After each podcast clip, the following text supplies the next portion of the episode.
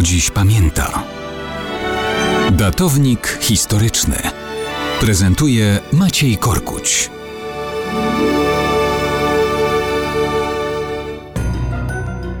Mało kto dziś pamięta, że w weekend minęła rocznica 8 grudnia 1201 roku, kiedy to Henryk Brodaty ze śląskiej linii Piastów został księciem wrocławskim. To był pierwszy książę wrocławski o tym imieniu. Wcześniej zasiadało tam kilku Bolesławów, zanim imiona Henryków zaczęły dominować.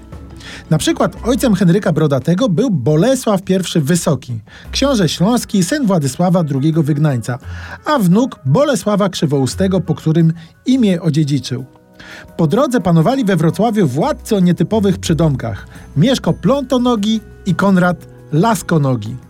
Henryk przeszedł do historii jakby poważniej, wszak miano brodaty wzbudza większy respekt niż nogi jego stryjów poplątane albo wsparte laską.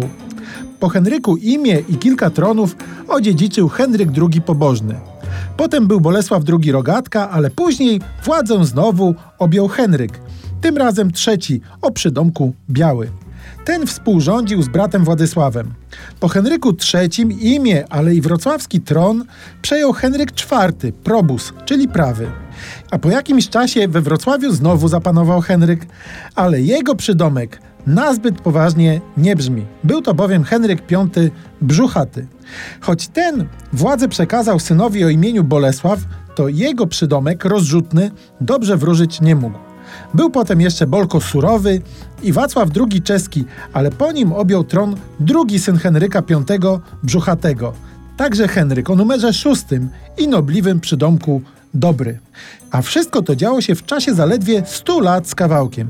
Jeśli ktoś we Wrocławiu zastanawia się nad imieniem potomka, to jest do dyspozycji piękna tradycja.